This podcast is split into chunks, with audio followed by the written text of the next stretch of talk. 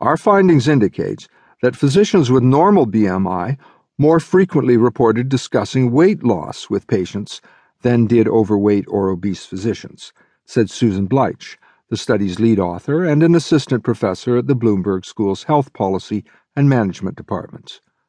Physicians with normal BMI also have greater confidence in their ability to provide diet and exercise counseling and perceive their weight loss advice as trustworthy when compared to overweight or obese physicians.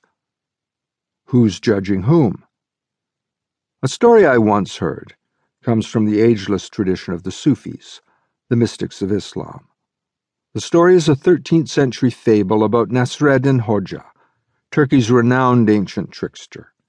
Nasreddin was walking across a border back to his country from a neighboring one. He walked along while pulling a donkey by a rope. On the donkey's back was a huge pile of straw. The Border Patrol guard, aware of Nasreddin's reputation for tricks, was sure he must have been smuggling something, and so, determined to catch the cheat, he stopped him for questioning. What are you smuggling? the guard asked Nasreddin. Nothing, Nasreddin said. I'm going to search you, said the guard, and he did just that, searching Nasreddin, unpacking the huge pack of straw on the donkey, and finding nothing.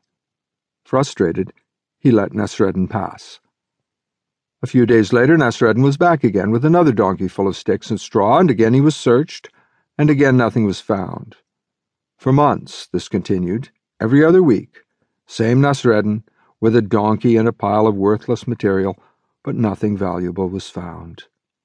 Finally, one day, the completely frustrated guard spoke up to Nasreddin. Today is my last day on this job, said the guard. I know that you've been smuggling something, but I have not been able to find it. It has been keeping me up at night to know what you are doing. I'm leaving my job, so I no longer want to get you in trouble, but please, for my peace of mind, tell me what you have been stealing. Okay, then, Nasreddin said. I've been smuggling donkeys.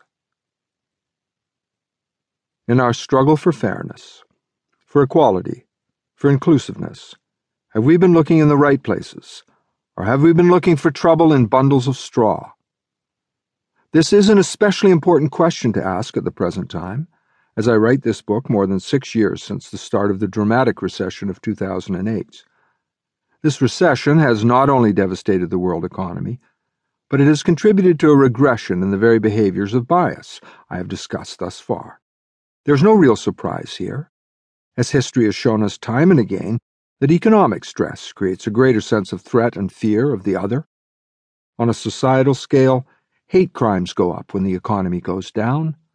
On a global scale, dictatorial and fascist regimes are almost always preceded by economic upheaval, whether it is Hitler in Germany, Mussolini in Italy, Franco in Spain, or the Taliban in Afghanistan. These kinds of movements have almost always focused on identifying an other who has to be controlled, dethroned, or annihilated. Consider the anti immigrant sentiment that has swelled in the United States and Europe during the past decade.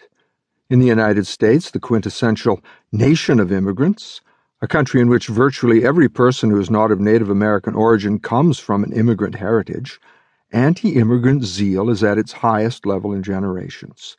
In Denmark, the Netherlands, Sweden, Norway, and Germany, nationalist parties have risen with all too familiar race based fervor. I've spent the last 30 years studying human diversity and engaging in direct interaction with hundreds of thousands of people. These sorts of reactions are not new to me.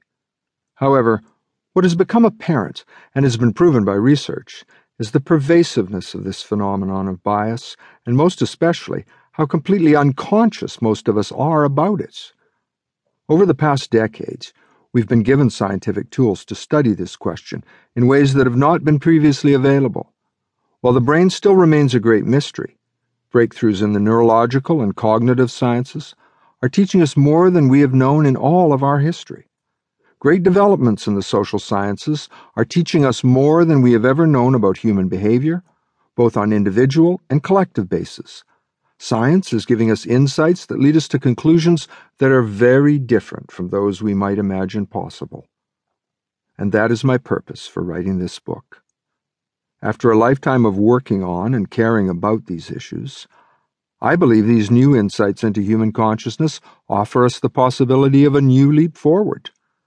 The possibility of a deeper understanding of the human condition that may hold the potential for not only solving some of our specific problems, but transforming the way we relate as a species is one I believe must be embraced with vigor. However, I want to be clear that I'm not writing this book with any sense that I know how to fix people.